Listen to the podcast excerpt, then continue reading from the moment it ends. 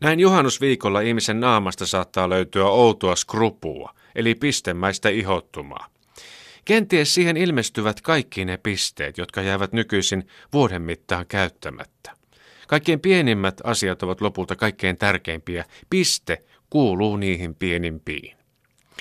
Niin, kotimainen kielentutkija on havainnut, että nykyisessä pikaviestittelyssä pistettä vältellään. Siitä on tullut tyly välimerkki. Mitä lyhyempi viesti WhatsAppissa, sitä suurempi on pisteen henkinen merkitys prosentuaalisesti. Se naulaa ja naulitsee. Ja kun ystävät ovat jo valmiiksi kortilla, sitä ei hennota enää laittaa. Piste lopettaa keskustelun. Koska sosiaaliset mediat ovat kohta meidän ainoa sosiaalinen olemisen tapamme, keskustelun ikuinen jatkuminen tuutissa on pyhä asia. No eihän piste oikeasti mihinkään häviä. Se on alkuainetta. Kun kaikki romahtaa ja murentuu jalkojesi juureen, voit vielä kahmaista kourallisen pistemäistä entisen elämän leivinjauhoa kämmeneesi. Itke vaan ja pyyhkäise sillä kädellä silmänurkkaasi, ja jo kohta elämäsi tärkeät pisteet hulahtavat siitä nurkasta osaksi verenkiertoasi. Itse asiassa, jos pisteitä ei enää uskalleta käyttää kielessämme, ne etsiytyvät aktiivisesti muualle. Itse olen huomannut, että saan usein kuunnella määrätietoista minulle osoitettua puhekieltä, joka on täynnä hyviä pisteitä. Puhekieli on sillä tavalla antoisaa, että tuon rakastetun välimerkin olemassaolo voidaan aina hienovaraisesti alleviivata. Sinä viet nyt biojätteet. Piste. Sinusta ei ole laiturin rakentajaksi. Piste. Ja sinä veitikkä se et karkaa tänä perjantaina työpäivän jälkeen oluelle. Ja piste.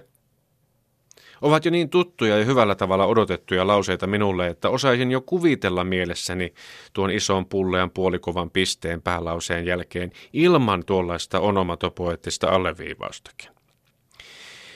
Kenties pitkässä parisuhteessa pisteiden käyttö jopa lisääntyy. Toinen on psykologisesti niin luutunut ja pehmeät paikat sitkostuneet sillä tavalla vanhaa silikonia ominaisuuksiltaan muistuttaviksi, että pistettä pitää viljellä ravakalla kädellä.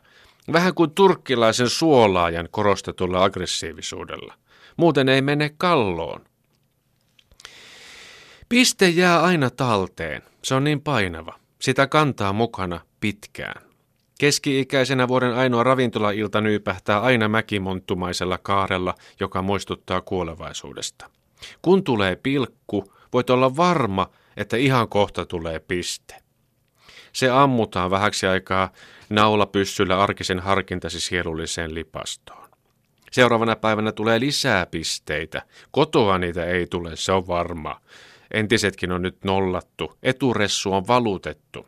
Alat Alat pohtia kriittisiä pisteitä. Niin kuin mäkihypyssäkin on kriittinen piste, joka kertoo mäen koko luokan, niin myös elämässä tulee vastaan kriittisiä pisteitä, jolloin pelottaa kuin tornissa ja kaikki elämän valinnat hamuavat tulla tarkastelluksi. Uhkarohkeat temput ovat usein eri koko luokan murheita. Pitää oppia suhteuttamaan. Piste on ikuinen, piste on ristiriitainen, Kotona ei tule pisteitä, sellaisia, joita olisi kiva saada. Toisaalta puoliso täräyttää muutaman väkivaltaisen pisteen ohjaamaan eksynyttä, juuri kun luuli, että sitä on sielultaan vapaa ja itsellinen. Ja mitä se tarkoittaa? Että työnantajat ovat alkaneet pisteyttää meitä työntekijöitä. Saamme pisteitä pitkässä ja vaikeassa rivissä, ja niistä muodostuu meidän arvomme ja palkkamme. Ennen Etsittiin töihin hyvää miestä, ja semmoiselle hän maksoi mielellään palkkaakin. Nyt olemme muuttuneet pisteiksi. Mitähän seuraavaksi? Kolme pistettä. Saa käyttää.